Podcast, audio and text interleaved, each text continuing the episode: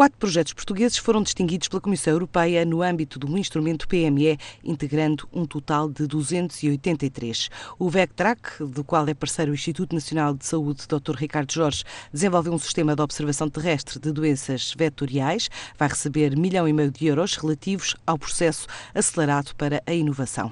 Inserido nesta fase também estão o LOCRE de Braga, autor de um sistema seguro de identificação digital, o Clarify Lupus, da Clarify Analytical, de Évora, que desenvolveu um teste que permite diagnosticar a doença do lupus numa fase inicial, e ainda o Spartwise, da empresa Spartax Chemicals, de Ramada, responsável pelo desenvolvimento de uma produção em larga escala de espartaína. Nesta fase 1, cada projeto recebe 50 mil euros para esboçar um plano de negócios. Já no processo acelerado para a inovação, recebem cerca de 2 milhões para tecnologias inovadoras, conceitos ou modelos de negócio próximos do mercado. Até 2020, este instrumento vai distribuir 2,7 mil milhões de euros a inovações revolucionárias sob a alçada do Horizonte 2020.